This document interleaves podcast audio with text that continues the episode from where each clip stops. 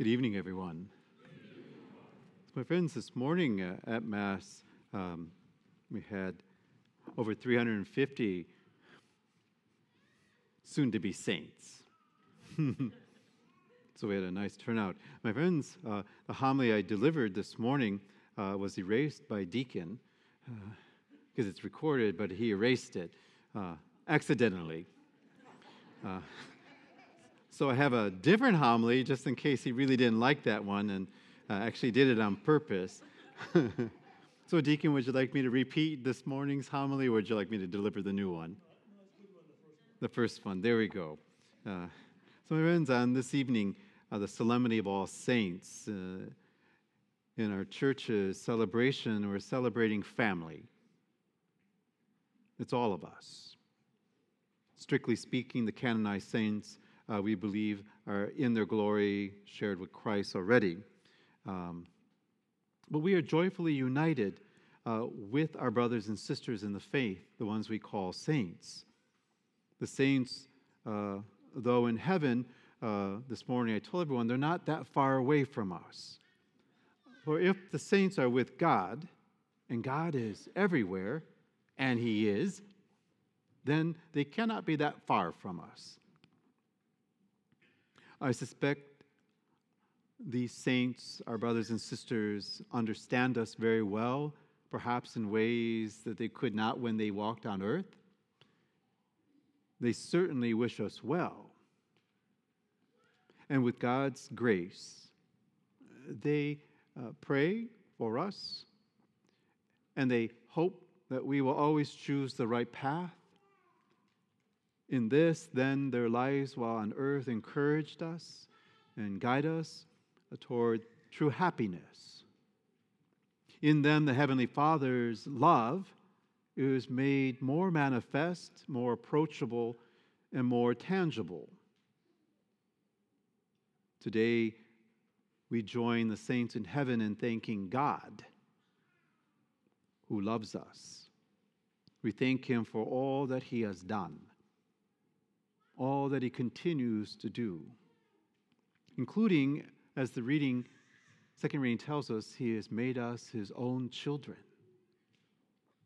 Together with the saints, we should listen then to the voice of Jesus, who promises happiness and shows us the way to reach this type of happiness.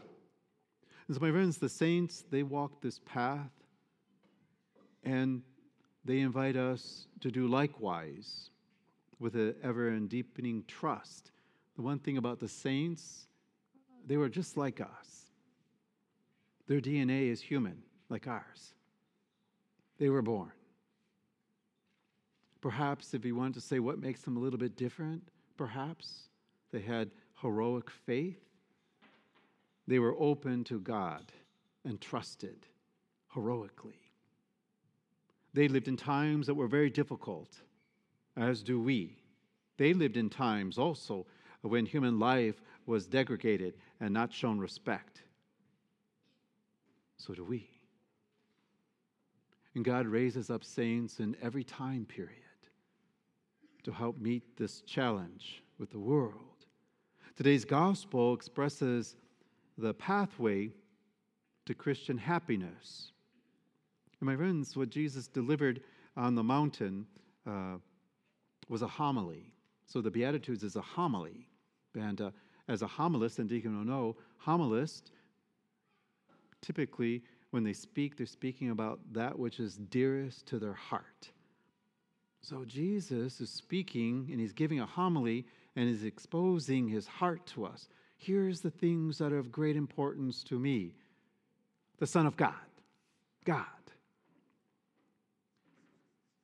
And my friends, um, when I was in Israel, uh, I went to the Mount of Beatitudes, but the, the guide that I had, uh, he said, Now you call the Mount of Beatitudes, but we call it Happy Mountain. And it makes sense because in the scriptures, blessed are means happy are. So my Jewish friend who was taking me on the tour guide, he had it right. Um, but I just laughed because I said, Oh, happy mountain, does that translate into souvenir store that you're going to take me to next. He said, No, we go to a restaurant next, priest. but, friends, what Jesus is talking about, he's saying, Blessed, happy are those who. And it could be surprising to us because it makes us see that true happiness can only be found where the world does not look for it. The world would tell you, Oh, great are the rich, for they can with their wealth satisfy all their desires. But Jesus says, No, blessed, happy are the poor. The world says, Oh, happy are the strong and who can use power because they can impose their will, their will on others and have them do whatever they wish. But Jesus insists no, blessed are the meek. My friends, when I look at this, there can be no greater contrast between the two perspectives that of Jesus and that of the world of his time, which uh, I don't think it's all that different now. So I pose the question to everyone what makes more sense to you? What Jesus says and his perspective, or what the world would like you to believe? Our faith tells us that Jesus, is the one whose view makes the most sense. But many people struggle uh, to embrace it, let alone understand it. In reality, the Beatitudes are not a simple proclamation of truth, but an invitation to conversion. When you look at what he's saying, it will require conversion of heart to come to that understanding. Jesus urges us to abandon old notions and welcome a new point of view. And he invites us to abandon our tendencies towards self centeredness and selfishness and perhaps greed and find in him and his words and his ways joy and true peace. He also asks us to look and see the generosity that's found in them, particularly around love. Jesus said, Blessed are those poor in spirit, for theirs is the kingdom of heaven. So, my friends, some of the things of this world, particularly greed, has the ability to separate us not only from God, but from each other. It gets in the way. Some of you already know this. You see it and you've lived it. It gets in the way of human relationships. And my friends, um, it makes some people very, very restless and certainly has attributed to a culture uh, in the United States, particularly of legal litigation. I watch commercials from the personal injury lawyers. You need to call us first before you talk to anybody. And the one says, I won't give you one reason why, I'll give you five million reasons why, with a dollar sign. So call us. Is that about justice? Or is that about something different?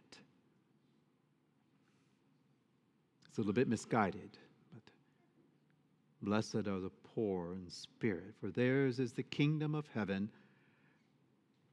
And the way Matthew writes this, he's using present tense verbs, not Jesus. He didn't say, Jesus said, blessed will be. He said, blessed are, now, even now. Jesus does not say the poor will be blessed sometime down the road in the future, perhaps when they enter into the heavenly kingdom.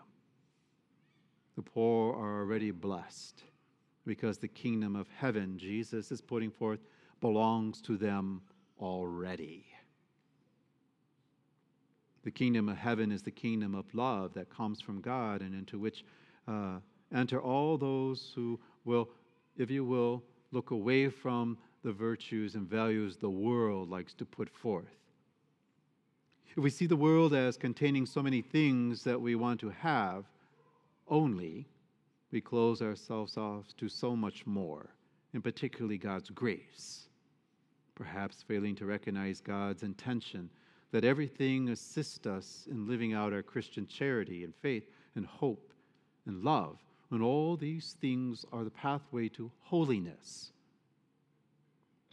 Evangelical poverty does not consist in having nothing, but rather in receiving everything that we do have and seeing it as gift from the Father and a means of entering into healthy communion with other people, not things to separate us. Perhaps we should not think of ourselves as absolute masters then of everything, but instead let us consider the world as a house where everything is a sign of the Father's love. My friends, this morning I talked a little bit about St. Francis. When I was in Italy, I went to Assisi and I saw, and when I was there, I'd heard stories about everybody in the world being there. And when I was there, it seemed like everybody in the world was there. In particularly, there were Christians of all denominations. There were Muslims. There were people who identified uh, as Jewish and those who believed in something, but not necessarily a religion of sorts, and others who were curious. And they were coming to see where this man named Francis of Assisi lived.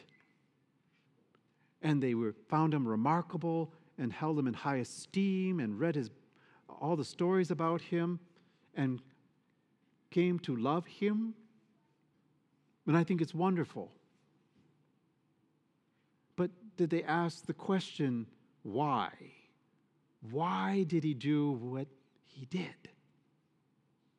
Because if they did, they would come to love what he loved God. God was the reason he did all that he did. And it made me wonder when you see Francis, do you see God? Do you see who is behind it? Francis had no power on his own, it was all through Christ.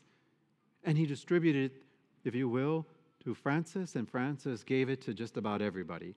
He gave about he gave everything away, as a matter of fact, much to the anger of his mother and father, who wouldn't speak to him anymore because Francis came from a very wealthy family.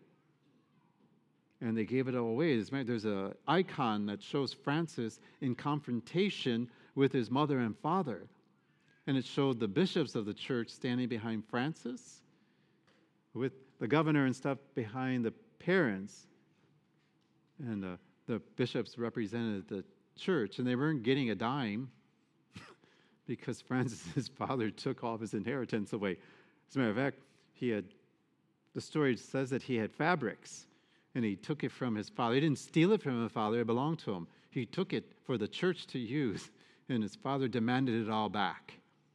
So he gave it all back, and then Francis took off all his clothes and was naked in the party and said, Here, this belongs to you too. Children, don't do that. don't do that. That was, that was Francis and his parents. But it, again, it made me wonder all these people from all these different type of religious backgrounds came to see this man. But did they recognize the Lord that was behind him? you might be right about that little one. No. But my friends, it made me also question what do you do when you see me? I'll go and anoint someone in the hospital, and people attempt to grab my hand and kiss my hand. Thank you, Father. No, don't thank me. Thank the Lord. He does everything. If I just do what I'm supposed to be doing, then everything will be great. But it makes me wonder not that I draw attention to myself, but do they see the action of the priest as Christ himself, the way I was presenting Francis? And what can I do to make sure and ensure that this happens? Give glory and honor to the Father. If you wish to thank me afterwards, I usually tell people, say a prayer. In the old days, they used to,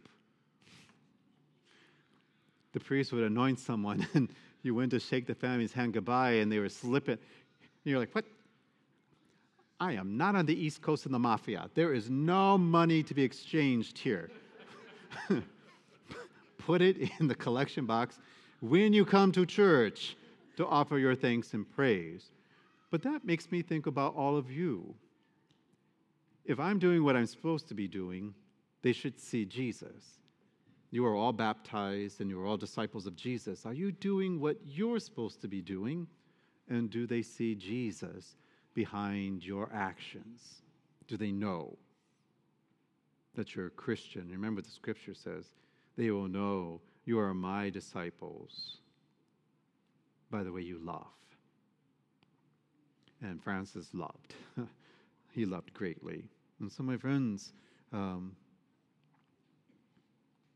as I said, Francis comes to mind, but there are so many more uh, whose lives were dedicated to Jesus.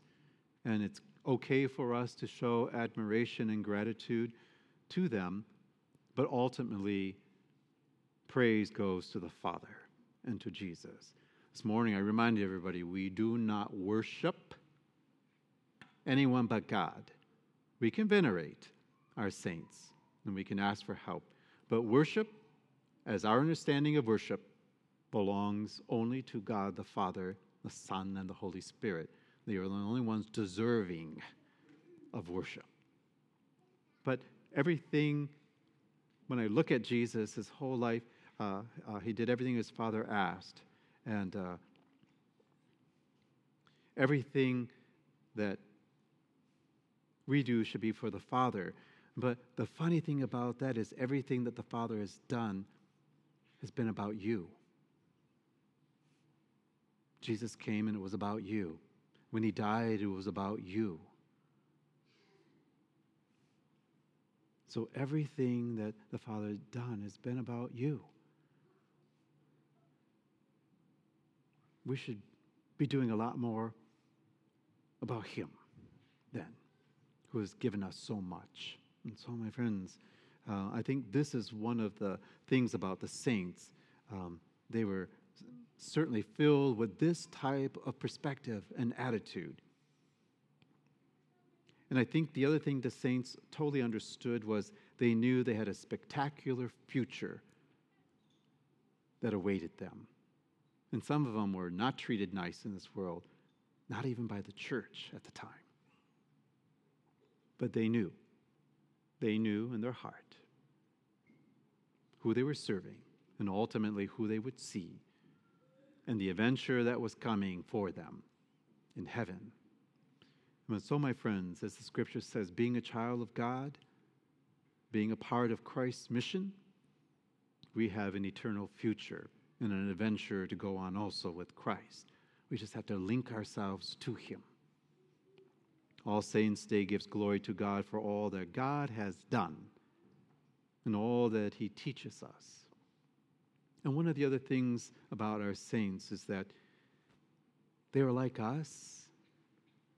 So it tells us we can do this. We just have to choose to. They chose to. And my friends, there are many, many, many, many more saints that are known as lay people like you than there are priests, bishops, and deacons, and nuns and monks because there's more of you. So that would make more sense. And so, my friends, uh, in every time period, God the Father raises up saints to stand witness and to help us to witness also. So that means right now, saints are already present. We just don't know it. It is possible that you are sitting next to one. So treat your wife right. It is possible one of your children are saints. B means you got to act like one always then. I had to be careful with parents. I would say, no, treat the children right. You probably are, and I'm going to leave it right at that. but this is the reason why we should always treat each other with respect and love, because you might be encountering one of God's saints already. And uh, the saints are so close to the Heavenly Father, and they spend their heaven doing good upon earth. So we ask them always to assist us and to guide us on that path that leads only to the Father.